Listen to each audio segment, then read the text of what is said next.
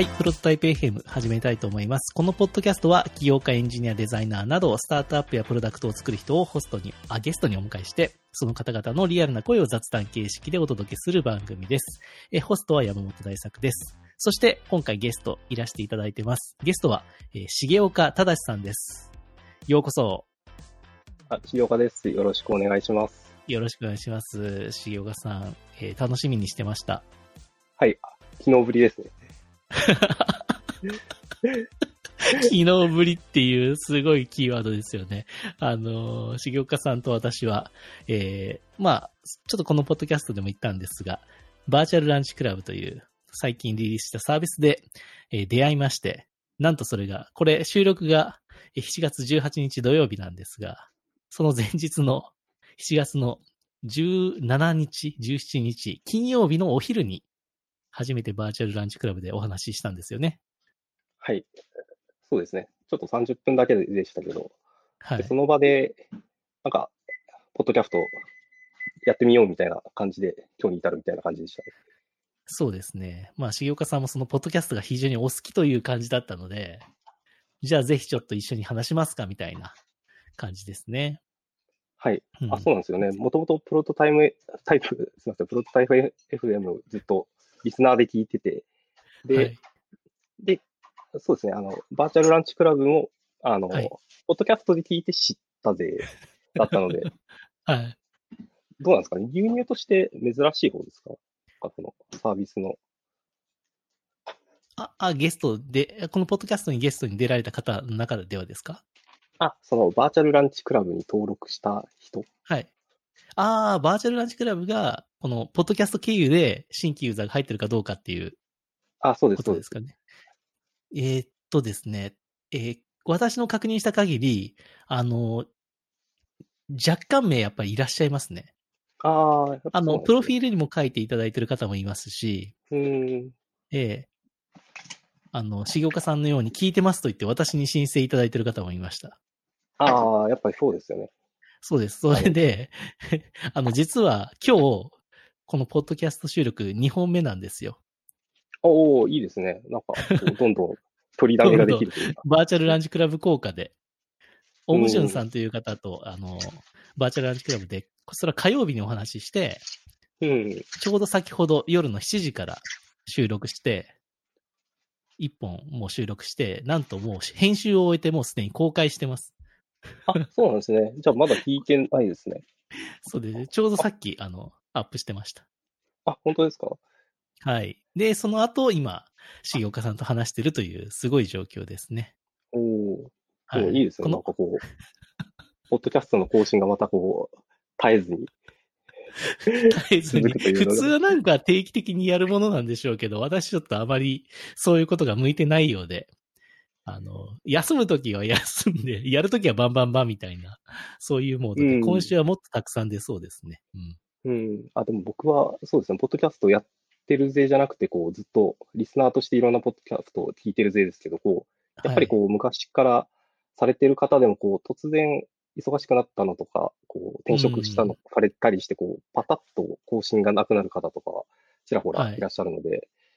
なんかやっぱこう、続けるのは難しいんだろうなっていうのは、思ってますね。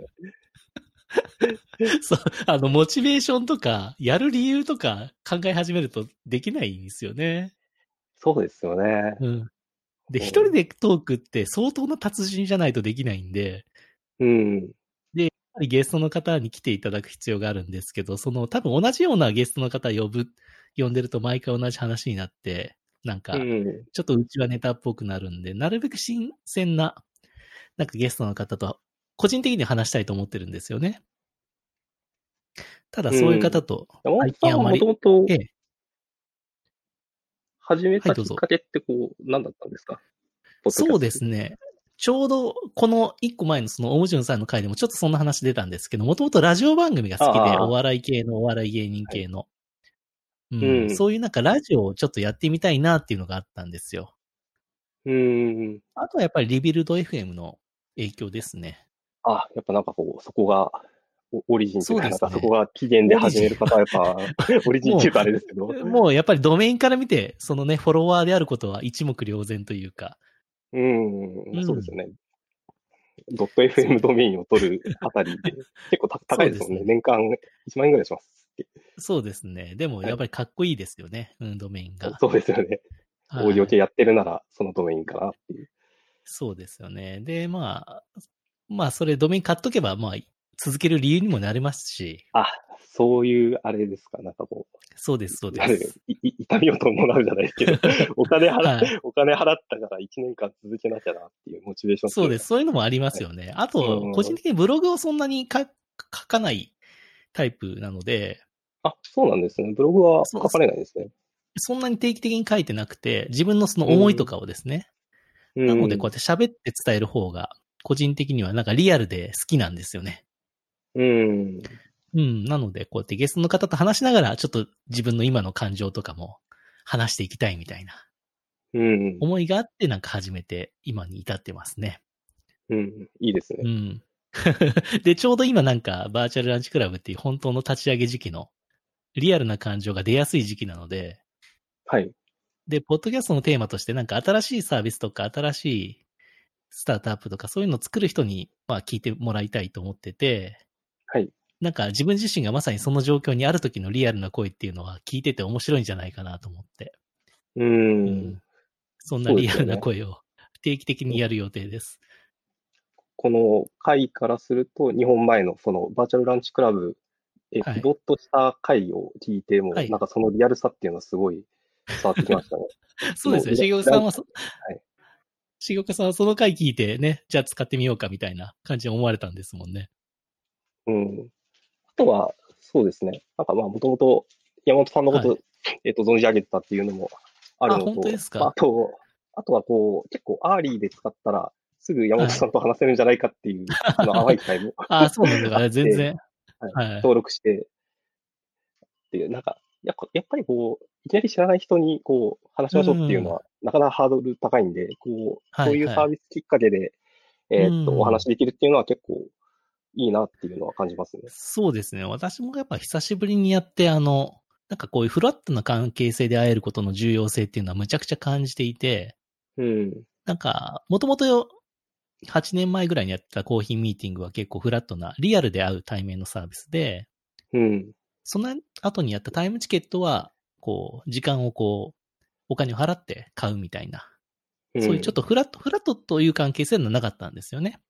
そうですね。で、うんこのバーチャルランチ、今やってるバーチャルランチクラブは割とこう、オンラインで15分、こう、フラットな関係性で会えるっていうので、まあ、重岡さんとは30分お話しさせていただきましたけど、なんかその関係性がすごく最近の自分のモードには心地よくて、うん。そうですね。なかなか、やっぱり、こう、社会人になってっていうか、なんか、ちょっと、まあ、大学、学生だったのもだいぶ前ですけど、なんかこう、営利目的じゃなくて、こう、フラットな関係で会うっていう機会って結構ない、少なくなそう、どそうこはしてもこう、そうですね。確かに。ビジネス上で会うとか、うんなんかこう、取引先の方と会うとか、なんかこう、どちらかが、こう、何らかこう、目的がある中でうん。会うというか、とかだと、っていうのが、なんか、今のところ感じられないというか、まあ、登録してる方でいろんな思い思いの目的あるとは思うんです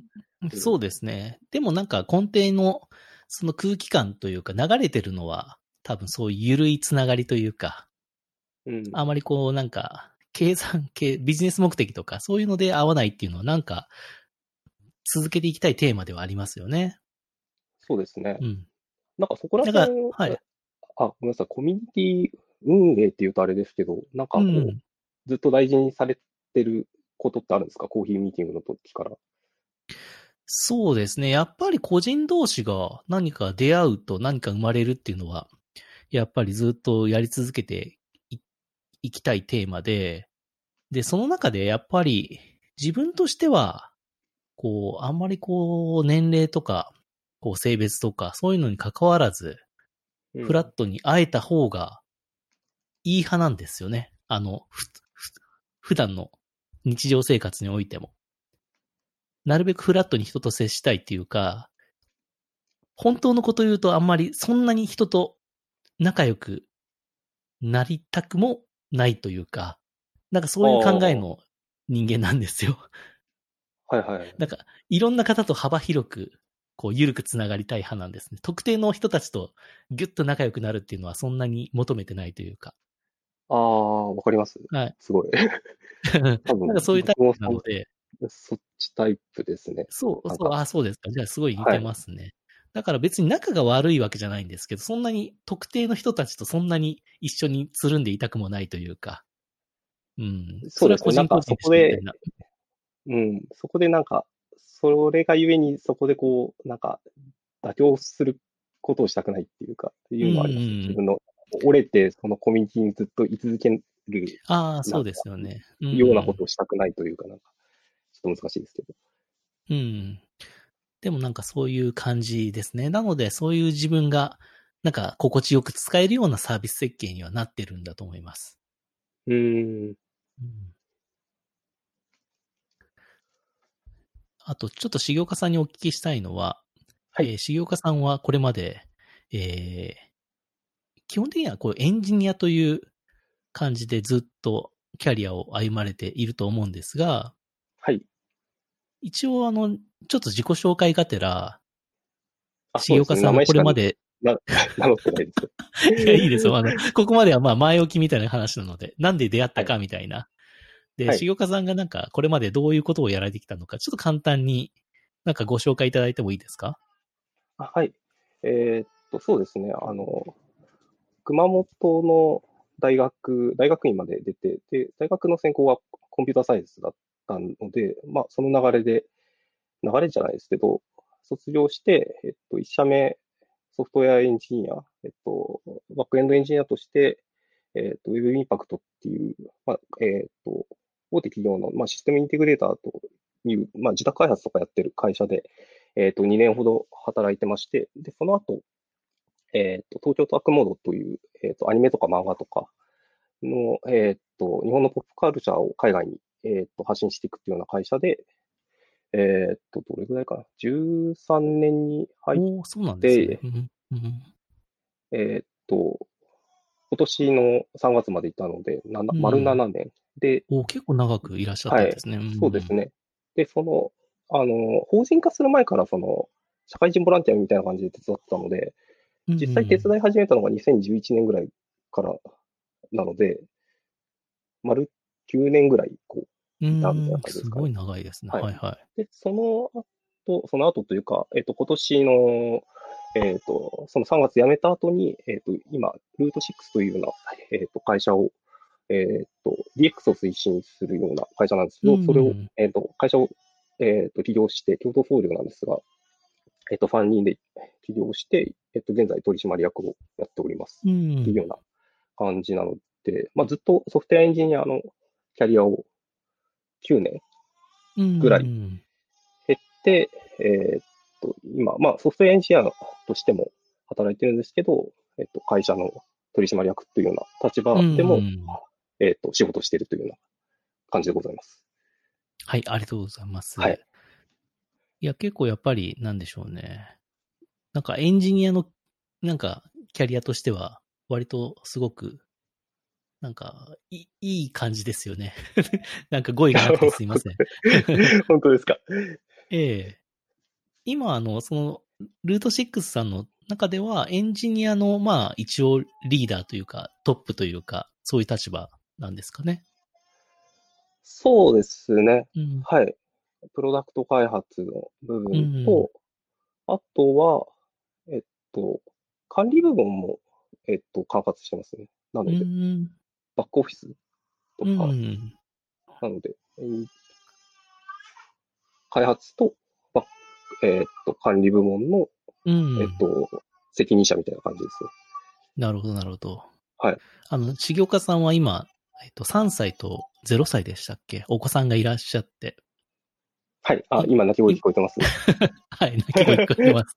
はい。はいあの、ねオンライン、オンラインミーティングあるあるが炸裂しましたが。そうなんですよね。夜泣きが一応ねちょっと一応、10, 10時には寝ているでしょうみたいな感じで10時スタートしたんですが、なかなかやっぱり難しいですね。そうですね。夜泣き、いえいえそうそうゼロ 0, 歳、1歳ぐらいだと、まだ、読めないですよね。うん。はい。いや、いいですよ。ああの、こういうなんかリアル感はすごく好きなので。うんはい。いいと思います。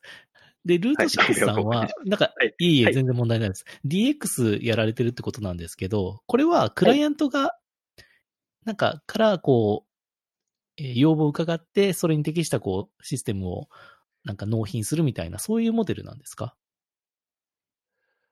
そうですね。えっと、わかりやすい言葉で言うと、はい。えっはいと、。その、コンコンサルティンあ、グコンサルのえー。側面、あ、ココンサルティングの側面もありつつ、その、うん。そのコンサルの部分だけで終わらず、その後にこう手を動かすデジタルプロダクト開発の部分もえや、や、やって、その後にそのサービスを、えっと、一緒にグロースさせるっていうような、なんか一気通貫じゃないですけど、ー、ああ、なるほど。コンサルだけでも、ないですし、えっと、うん。自宅開発だけでもないないみたいな。ですし、はいはい。っていう、その、で、開発して終わりでもなくて、その後にこう、一緒にその、ローンチしたサービスをうん、あのなるほど、なるほど。伸ばしていくっていうようなところも、えっと、クライアント様と一緒にやっていくっていうようなことをう、んえっと、やっていっております。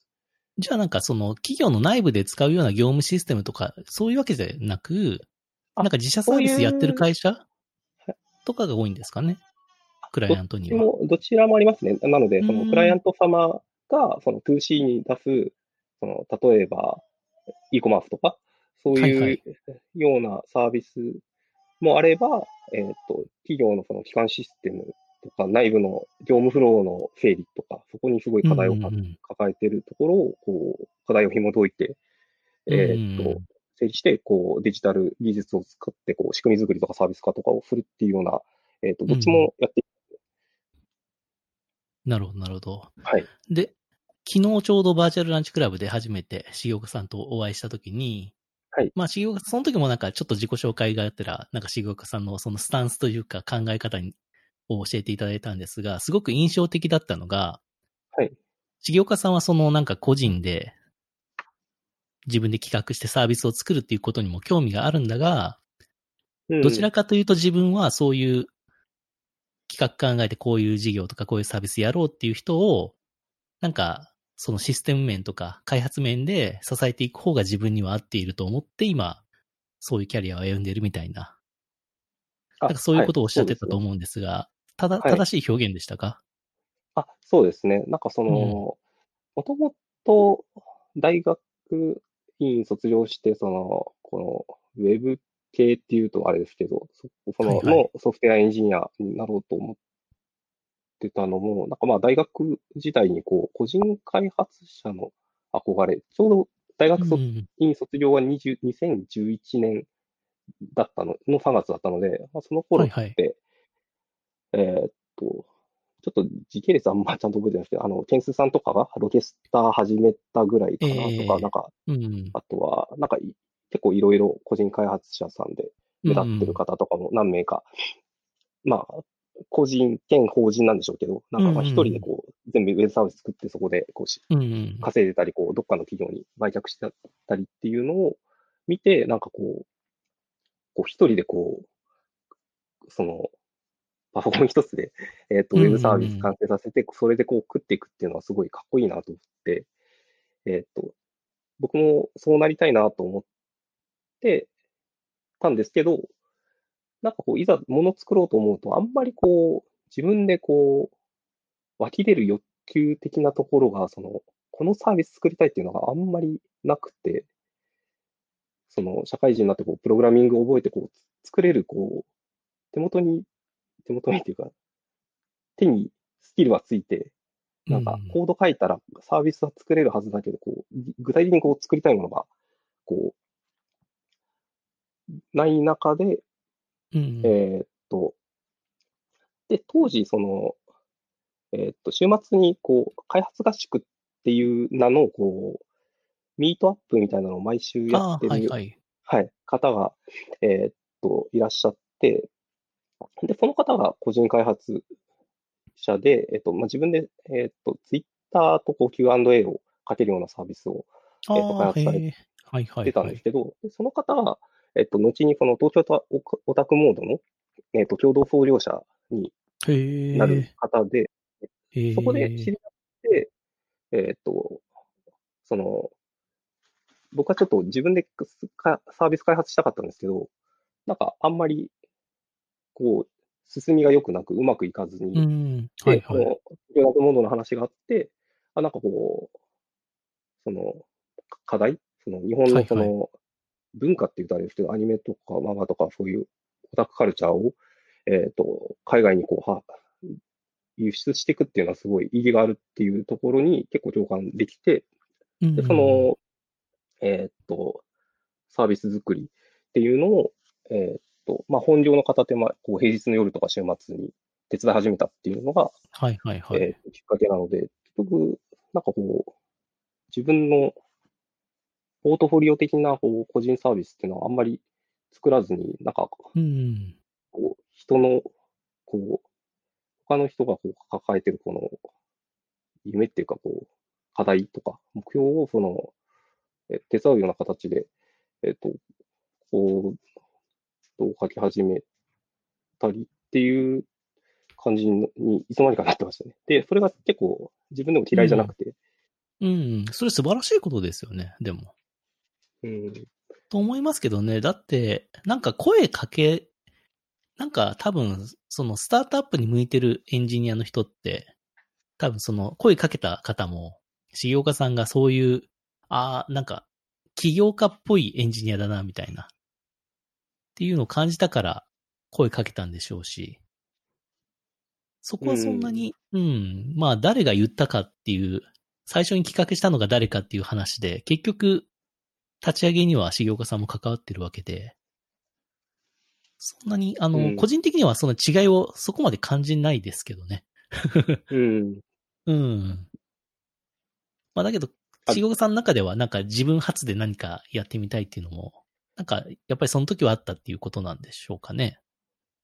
そうですね。で、うんまあ、で、なんか、まあ、未だに、そういう人は憧れるな、その個人開発者とこう全部自分で作ってっていうのはあすごい憧れるなと思いつつも、うんまあ、言うて、その、エンジニアのキャリアこう9年ぐらいやってて、結局自分でそういうものを作んないから、多分、お、憧れてるけど、うん。まあ、そこまで、なんかこう、んないんだろうなって思いましたね。こう自分のああ、中で。なるほど、なるほど。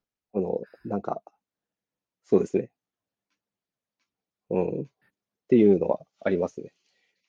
そうなんあと、ですね。向き不向きっていうのも、ちょっとこう、うんトライしてみて、なんか、進みが良くないとか、あるよりは、こう、他の人がこういうのやりたいっていうのは、なんか、うん。こう、お題をくれたり、課題をくれたりする中を、こうエンジニアリングの力うでん。解決していくっていう方が、結構やってみて楽しかったので、うん。なので、まあ、その、ルート6の起業したところのモチベーションの一つも結構それに近いものがありますね。その、うんもうすでにこう、異臭とか課題があったり、その困っはいてる。人というか、がいる中で、それを、えーっと、エンジニアリングのとか、ソフトウェアの力でこう、解決できるっていうところにはすごい、あの、やる意義もあるし、こう、うん。なんか、自分のモチベーションもすごい高くやれるなっていうのはうん。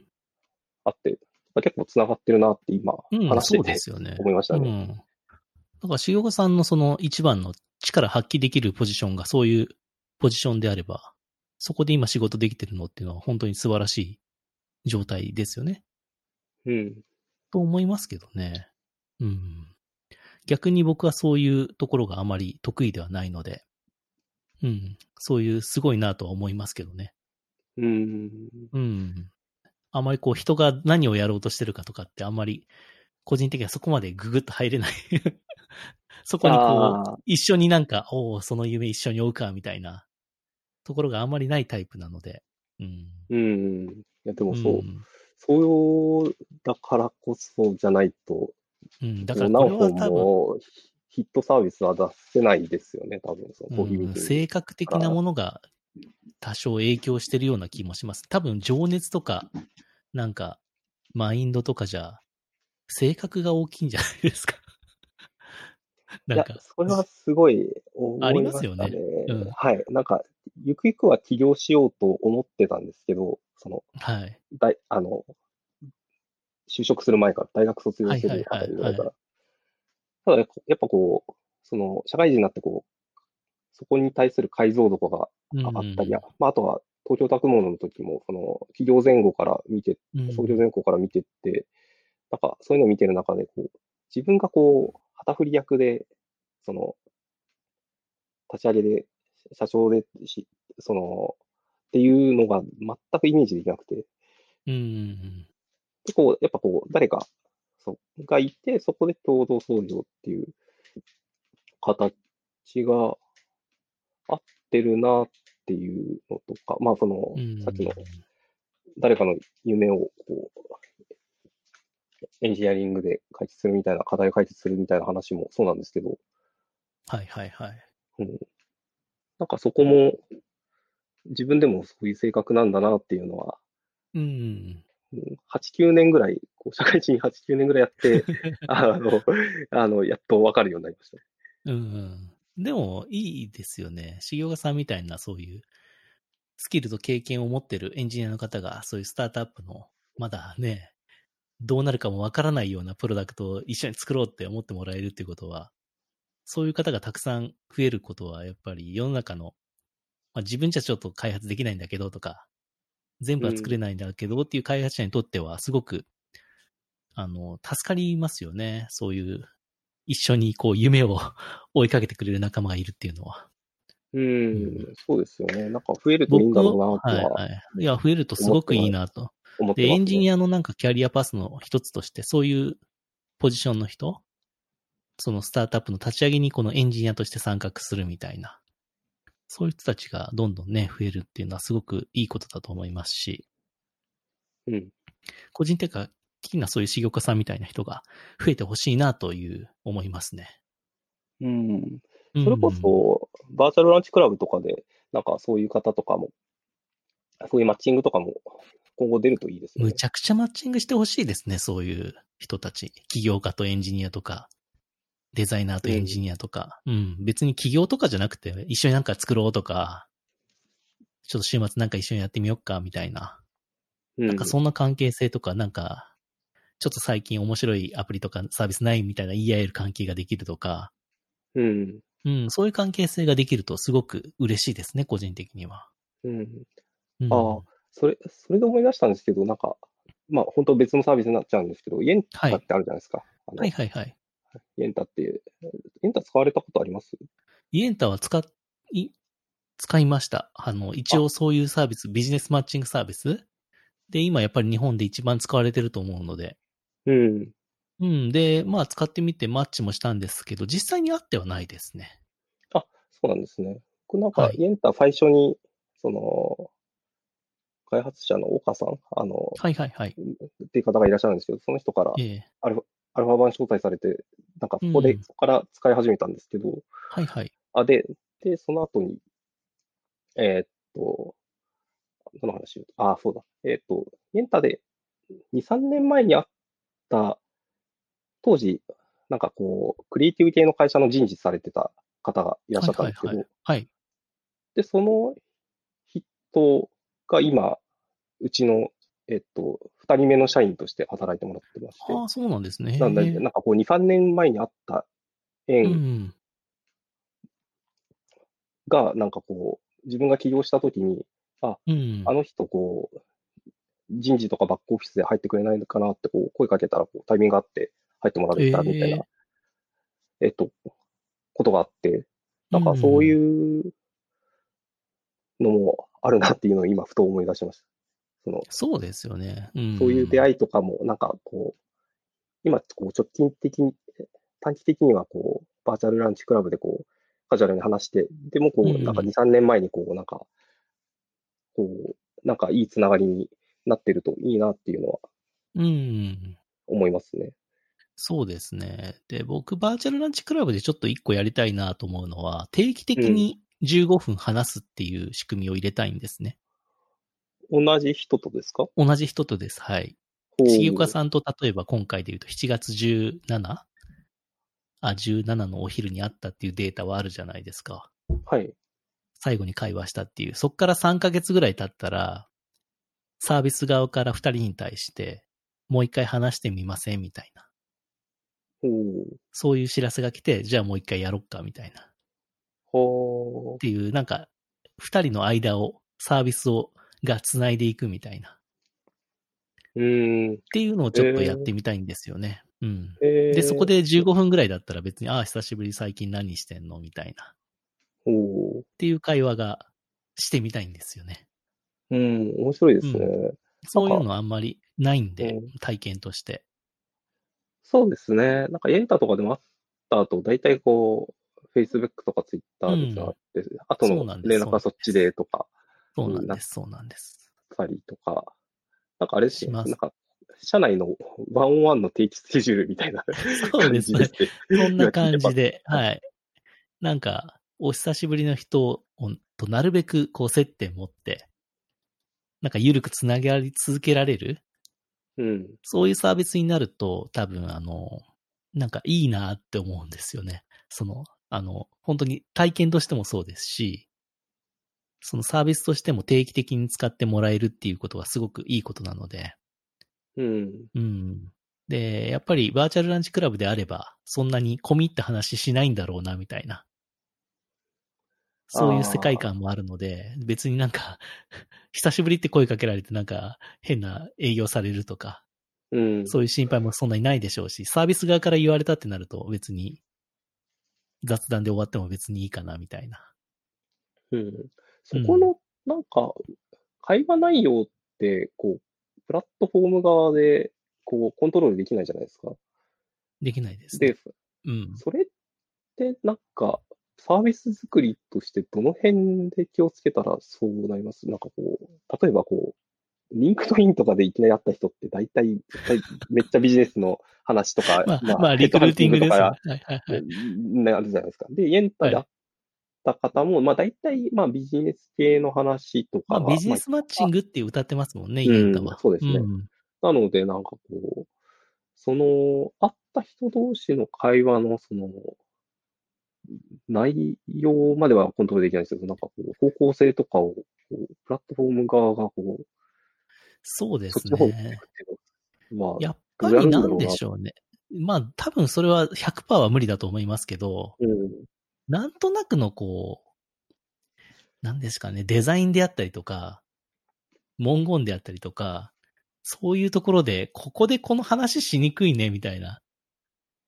うん、とか、やっぱ、僕結構ツールによると思うんですよね。話す内容って。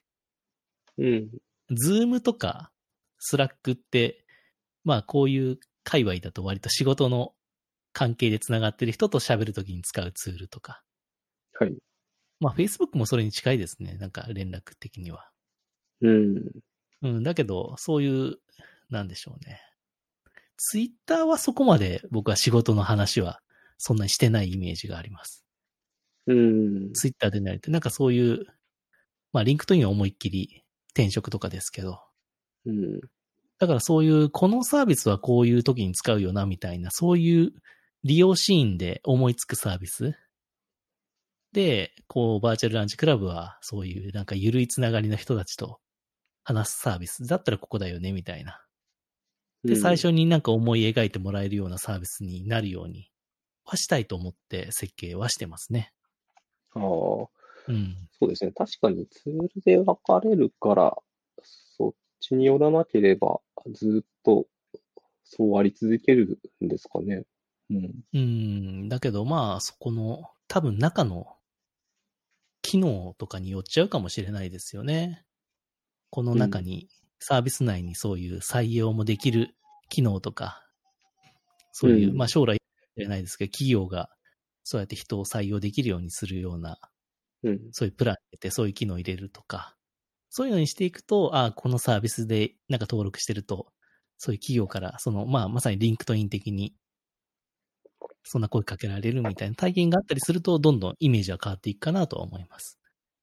うん。でもまあなんか、も目下とかは今後考えられてると思いますけど、いや結局なんか、企業でサービスやってるから、どっかマネタイズポイントとかは必要だと思うので、そうですなんかね。、そこをどう折り合いつけてやっていくんだろうなっていうのは、すごい、そうですねあのユーザーとして、はもう はい、気になるなっていうのはありますけど。そうですね。だからそこの緩いつながりっていうところは保持しつつ、うん。その上で何かマネタイズできる、そういう機能を入れていくっていうのが、まあ、やりたいことですね。うん。うん、でも、なんかアクティブにユーザーさんが動いてくれるサービスだったら、なんかいろんなことができるなと思っているので、うん、やっぱり気軽に話せる場所として、なんかユーザーさんが楽しんで使ってもらえるサービスにすることがやっぱり第一であることには、なんか変わりないのかなっていうふうな気がしてますね。うん。し、そこが一番難しいことだと思ってます。そうですよね。今ちょうどうん、なんか、まあ時代、時代っていうかこう、コロナがあって、なんかこう、使いやすい、より使いやすいサービスなんだろうなっていうのはうんあると思いますけど、使われ続けるっていうところは、まあそうですよね。なかなか難しいと思いますけど、まあそこにちょっとチャレンジしていきたいですよね。なんか。うん、うん。いいですね。非常に今体験として、すごく面白い。まあ重岡さんとも、なんか、いきなりこう話せて、すごく楽しい体験したんで、うん、なんかこういう体験って本当に、結構今日、今日お昼も私、あ、あ今日の昼か、にも2件、バーチャルランチクラブで15分ずつ話した方がいるんですけど、この体ゃ話してますね。あの、やっぱりそれが仕事なので、今、ユーザーさんと会うこと。はい。なんかあの、なんで、なんですか、あの、ランキングにしばらくは1位で組にそうですねおいてほしい気持ちはありますよ。まあそうですね。なんかはい、運営者がランキング1位っていうのはあまりか好ましい状況じゃないので、はい。そうですね。でもあ、まあ、初初期の段階はそうであってほしういん。ですけどね、その作り手側、ベフェンからすると、やっぱりこう、うんなんか、ドッグフーディングちゃんとサービスのしてほしいなっていうのがあるので。そうですよね。中の人がちゃんとアクティブに使ってるかどうかってむちゃくちゃ重要ですよね。ううんん、使ってないって聞くとちょっとうん。逆にえって思っちゃうんで。そうですね。あと、まあ、自分が今回や、久しぶりにこういう新サービス立ち上げて思ったのは、あんまりこう、今は会社員としてこういう新規のサービスやってるんですけど、そんなにあの変わんないなっていう、個人サービスだろうが自分の会社だろうが、あの、会社員としてやるだろうが、そんなにやること変わんないっていう。結局、あの、自分の周りから広めては、自分がやるタイプ、あの、やるサービスの性質がそういうものだからっていうのもあるんですが、結局自分の周りからちょっとずつ使ってくれる人がいて、あーそこをきっかけに、作った後の広め方あ、広め、広め方です。広め方あ、広め方が変わらないというかうん。あ、でも実際の開発もそんなに変わらないですよ。あ、そうなんですね。なんかこう、はい。こう、企業に所属していると、もうはい。自分一人でやるよりは、こう、なんかこう、他の人の手を借りれる。あ、っていうそうですね。ところがあるのかなそういう面は、はい、あります、あります。うん。ですが、基本はやっぱり、最初一人で立ち上げだったので、うん。まあ今、リリースしてから結構手伝ってくれる方が増えてきましたが、うん。まあ、でもそこはすごく助かってますね。そこの部分は。うん。だけどそこ立ち上げのなんか、最初の、広めるところのやることはそんな変わんなくて、まあそれはいいことだなとは思いますけどね。今そういう、あ、そういうのが会社でもできるんだなっていう。うん。うん。でもこう、2回目、3回目やってると、もう、あれですか？み、見えたみたいな感じですか？いや、全然 全然何も分かってないですね。ああ、そうなんですね。なんはいか再現性、やっぱりない、微妙に、まあ、まあ本当にサービスじゃない全くないし、こう、ええその2020年のこの時期と、2012年ぐらいの時って全然違うと思うんで、うん。全くないですよね。ないんですね。うん。だって、その重岡さんが聞いていただいたその2回前の回で、はい。もう全然失敗したっていうふうに言ってますし、ああ、もう何も分かってないみたいな。いや、うんそそうですね、僕もそういえば事前登録したなって聞いて、思い出したかレベルなんで。いやあ、事前登録して難いいただいてたんですか？はい。あ、そうだったんです確か、ね。あのペライ、ペライチの橋田さんが、あーなんかなるほどかなるほど Twitter でなんか書いてるのを見て、あの、ええああ、そう登録しようって思った、のでじゃあ事前登録していただいてた時だったんですね。はい。なるほど。そうですよね。まあ、そんな感じで失敗を続けてますね。うん。あ、でもそうですね。うんそれを聞くと、確かにと思いますね。でもそんなにユーザーさんは気にしないですよね、そこって。うん。あ、変わったんだね、ぐらいで。そうですね。どうなんでしょうね。いや、一回離脱とか、一回使わなくなったサービスってもう一回戻ってくるのって結構難しいですよね。うん。なんか、そうですよねどのサービスでも、なんか使いにくいなって一回思っちゃったうら、ん。その、あ、まあ、C 向けじゃなくて、こう、ビジ開発ツールとかでも、うんなんか、5年前すごいいけてなかったから、それをうん。もう一回ちょっと試しに使ってみて採用しようって、うんなかなか、こう、他のいい評判とか聞かないと思えないので、うん。うん結構最初って大事なんだろうなっていうのは。そうですね。で、事前登録って、まあ今回、久しぶりにやりましたけど、なかなかちょっと難しくて、事前登録してしってやってしまうと結構そこで、事前登録用のランニングページに書いたことが、割とちゃんとそれを実装しなきゃいけなかったりとか、ああ、で作りながらちょっとねちょっと引っ張られるんですよね。だからそこがちょっと、うーん、今回は、まあ自分の力不足ですけど、なかなか事前登録時点で固められてなかったっていうのがそもそもの失敗でしたね。今っうん。て、ちょっと、もうあんまり明るくないんですけど、その、今ってこう、プロダクト作る前に、こう、ティザー作ってメールアドレス集めてっていうのは、まだまだやり方として主流なんですか？こいや、主流、あんまり見かけないですけどね、最近。うああ、もう作って出すうん、作って出した方が、ね。個人的にはいいんじゃないかなと、今回やっぱ思いましたね。うん。うん、やっぱり、事前登録は事前登録で、まあその橋田さんとかシェアいただいたんですけど、やっぱりその場ですぐにその機能が使えた方がさらにシェアしたいって思うでしょうし、そうですね。うん。初めてそのサービスに触れたきっかけが事前登録じゃなくて、いきなり機能が使えた方が絶対にもっと人に言いたいって人が増えたので、うん事前登録してサービスリリースしましたって、サービスのサービスリリースがその事前登録時の期待よりも下がったら、あまりこうシェアしてくれないですよね。そうですね。で、今回私がやったのは、はい、まさにその状況に陥ったので、うん、うんこれはやばいな、みたいな感じになっちゃって、うんまあ、ピボットしたって感じでしたね。うん。まあ、うん集まったこうメールアドレスの数とかを見て、こう、作るかどうするか判断したいっていう気持ちもやっぱ一定あるんですかね。そうですね。本当になんか、なんか、うん本当にこれ使いたいと思う人がいるのって分かんないようなサービスだったら、事前登録した方が検証できていいでしょうね。うん。うん。だけどなんかエンジニアで結構作れる人だったら、なんか作っちゃって、バーってもう使える状態でリリースした方が、個人的にはいいかななんていうふうに今は考えてます。そうですね。まあなんか、うんその、ピボット前は決済絡むから、やっぱこう、もうちょっと気軽さがハードル高いんだろうなっていうのはうんうん。聞いてて思いましたけどね。そうですね。うん。まあだからあと、久しぶりにそういう新規サービスをリリースするっていうので、ちょっといろいろこう、感性が鈍ってたっていうのもあると思います。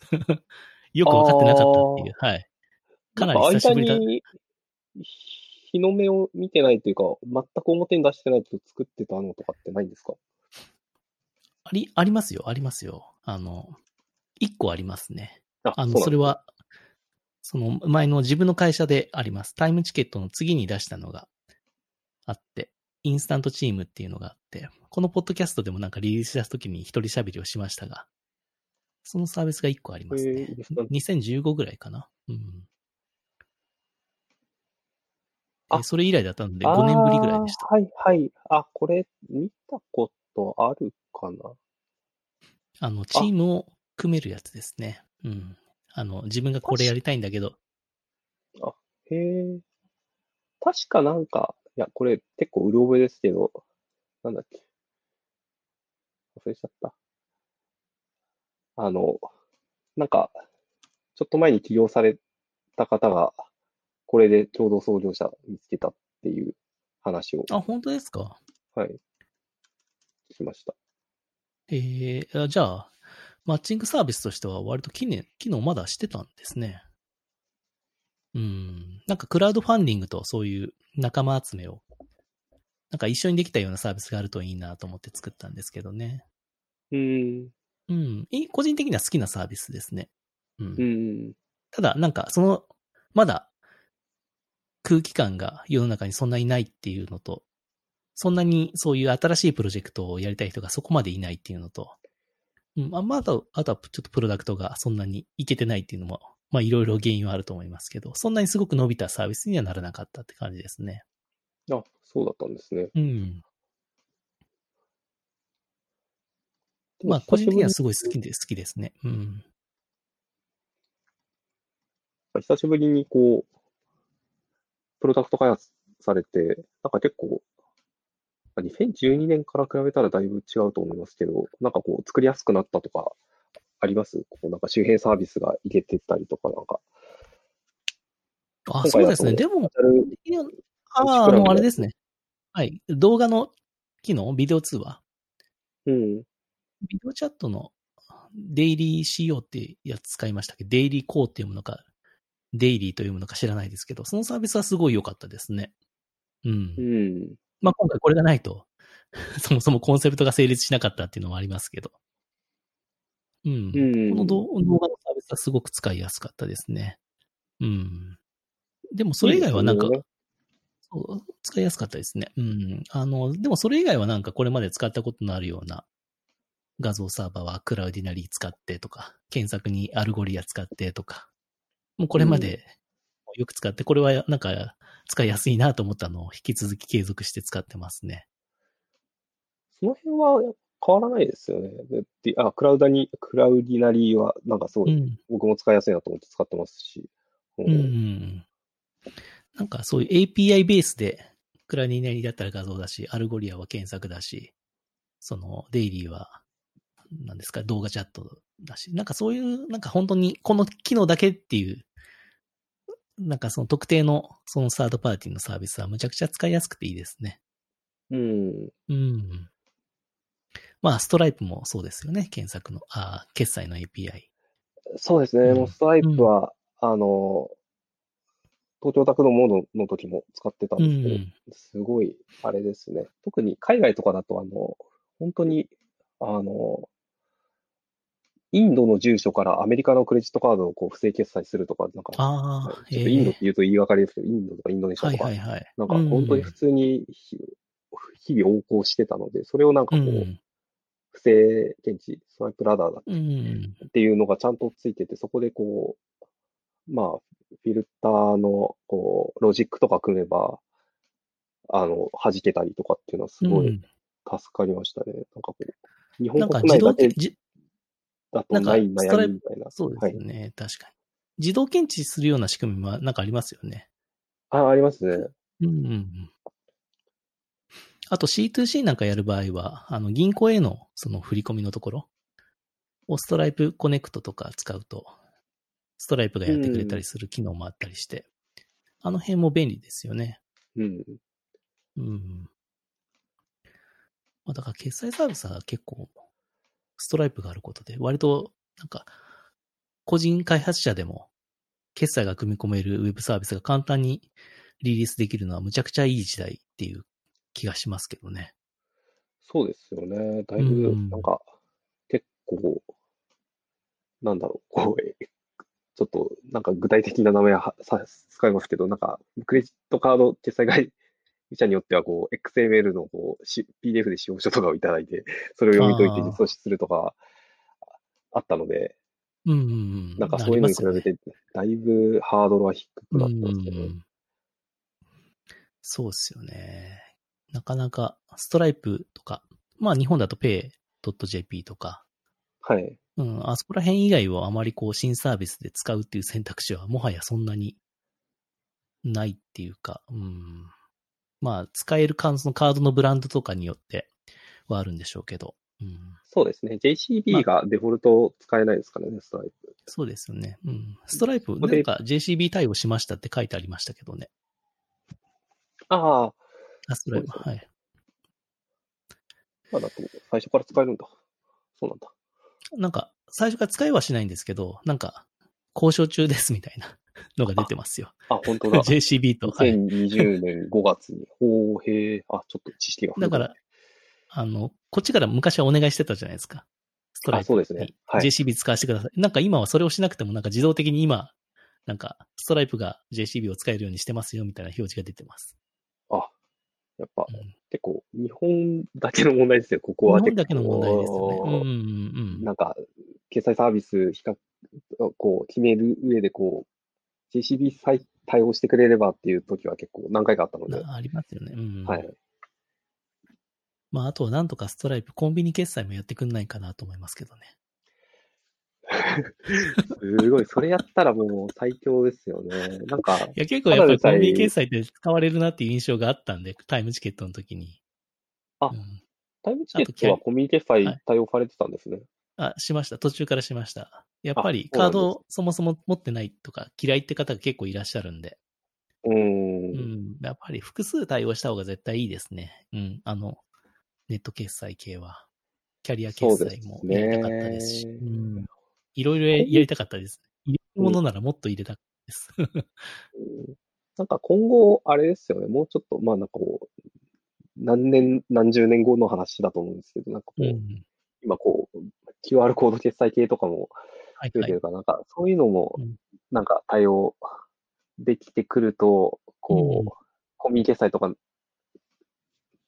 対応しなくていいのかなっていうのは、そうですいうね。未来が来るといいなっていうのは。そうですね個人的。にはあだから、あの、ちょっと暗号通貨界隈で、僕も結構あの業界は好きなので、そういうデフォ,、デフォルトがなんか生まれると本当はすごく助かるんですけどね、むちゃくちゃ楽なので。うん。ああ、そうですよね。昔、昔っていうとあれだ、何年前かな。プロトタイプ FM もなんかその、ブロックチェーン系の話されてた僕、時期ありましたよね。ハマ、ってた時期あったんで。自分がハマってるのをただただ語る回みたいなのがあるんで。うん。今はさ、あれそこ、は、はい なんかなかなか、なんていうか、コアな話でしたね。超絶コアですよね。だって、その、あんまりこう、盛り上がってない分野を思いっきり自分で調べて語るみたいなうん。回なので、好きな人はね、興味あるでしょうけど、まだそんなに興味持ってる人少ない、今でもまだ少ないですから。でも、むっちゃ今も盛り上がってますよ、あそこは。あ、今もう終われてます？今持ってます。うん。でも、そんなに自分でプロダクトを作るってとこまではちょっといけませんでしたけど、むちゃくちゃ伸びてることは事実ですね。うん。うん、あ、そうなんですね。広いですよ、あれは、すごく。うん。本当に来ると思いますね、時代が。うん。そうですよね。なんか、発想が、やっぱり新しい価値を作るってところなので、で、完全にこうなんか、今までとちょっと発想が違うっていうか、なんていうんですかね。うん。そこが、なんか新しい本当にお金じゃない、お金じゃないお金っていうのはイメージしにくいんですけど、うん。なんかそういうのはすごいいいですね。好きな話ですね。うん。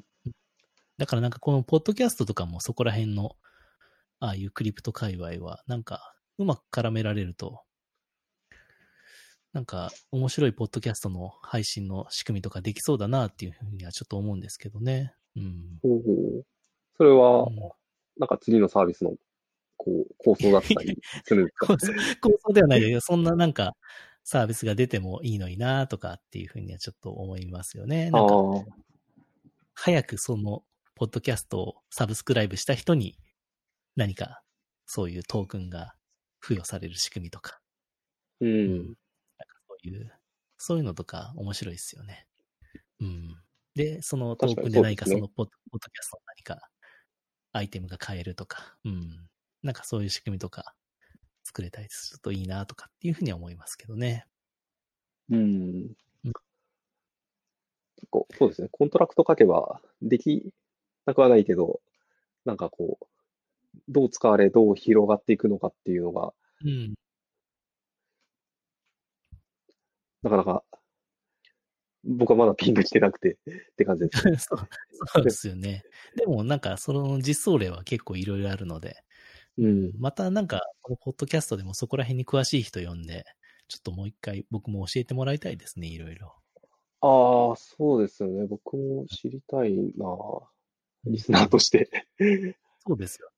はい。あの、オタクモードの時に、あ、オタクモード別でそうだやられてましたもんね。おオタクコインっていうのをやってて、うんちょちょっとだけそこ、そっちのオタクコインの方の開発、ICO をやられようとしてましたもんね。うんはい、してたので、なんかその、イーファリアムとかの、うんなんか、コードとか読んでた時期もあったので、うんなんか、けど、そっちの技術的な部分のこう、キャッチアップはできたんですけど、その、こうどう使われ、どう広がっていくのかっていうのがうん、個人的に未だにピンときてなくて、なるほど、なるほど。そこも含めて、こう、なんか有識者の考えっていうのは、改めて、こう、2020年、こう、これからどうなっていくのかとかは、なんかうん。技術面、その、利用が、利用されるユースケースとかの広がりの部分とか含めて、なんか、聞けたら、リスナーとして嬉しいです。そうですよね。確かに、確かに。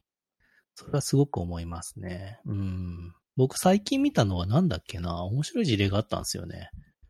なんか、先行販売みたいな事例で、さっき言ったそのポッドキャストの早めに見つけた人がみたいな事例に近いんですけど、なんか、事前販売でこういうものを売るんだけど、どんどん価格がこう上昇していくみたいな、そのオークションの仕組みを、そのクリプトで実装してる、そういうプロジェクトありましたね。へえ、うん、まあ、それは別にクリプトじゃなくてもできると言われればできるのかもしれないですけど、うんそうでも、そうですね。まあ、作ろうと思えば作ろうと思えるんですけど、なんかそれが、多分それ、権利をこう誰かに移動できるみたいな、その仕組みも入ってたように思います。うん。うん、そこがあると、なんか、やった方がいいですよね。そのデータベース管理とかっていうよりは。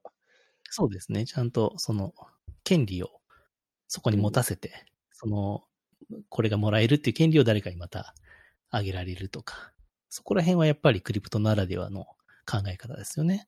うん。うんただやっぱり、普通に自分としても、普通の一般の方の認識としても概念が難しすぎるので、いそうなんですよね。パッと聞いた時に使いたいって思わないですよね。普通の感覚として。そうですね。まだそこが前面に出てきてる段階では、なんか敷居が高すぎるので、ちょっとまだ、あの、テクノロジー界隈で語られすぎてて、一般ユーザー目線で語られてないので、そうですね。なんでそれが便利でいいんだっけっていうところが誰も一言でここだよねっていうのが分かりやすく言ってくれると、おお、そうか、みたいな感じでね、うん参参加する人もいるんでしょうけど。うん。本当に裏側どうなってるか知られないで、なんか何気なく使われてるところまでいかないと普及しないですよね。そうですよね。そう思います。すごく。だからそこら辺は、なんか、でもなんか来ると思いますけどね。うん。一個ぐらいはすごいプロジェクトが、なんか出てくるような、そういう気配を感じますけどね。うんうんちょっと重岡さん、そんな感じで喋っていたら、もう1時間なんですよ。あ、本当ですね。本当になんか、普通にバーチャルランチクラブの延長をしてしまったという感じで、このポッドキャストは今終わろうとしてるんですが、何か最後に話しておきたいことはありますか、そうですね。改めて聞かれると特にないんですけど、あ、いない、一応あのいないですよね。あの、ルート6、あの、はいエンジニアとかデザイナーさん募集してるので、あの、あ。もし、はい、あ、まあ、あと、なんか、バーチャルランチクラブで、そうですね、資料家と話したい人とかでも、何でもいいんで、なんか興味あったら、連絡とかくれると嬉しいです。そうですね。なんか、この、まあ、キャリア相談とかでもいいですかね。若い方が。そうですね、はい。うんなんか、大学生の方でエンジニア目指してる方とか、こう、1、2年目の方で、こう、これからどうしてこうとか、なんかまあ、相談、僕で良ければ、ぜひ相談乗るので、そうです、はいじゃあ、重岡さんの、えっ、と、何を載せればいいですか？ツイッターとバーチャルランチクラブの URL を、ポッドキャストに載せておきましょうか。あ、そうですね。よろしくお願いします。わかりました。ではですね、ポッドキャスト。すごくやっぱり時間ということもあって、ちょっとゆ、ゆるい感じのトーンのトークになりましたが、非常に楽しかったです。はい。土曜の深夜、深夜というか夜にやったのは初めてだったので、はい。また次回ぜひ、またいろいろお話しさせてください。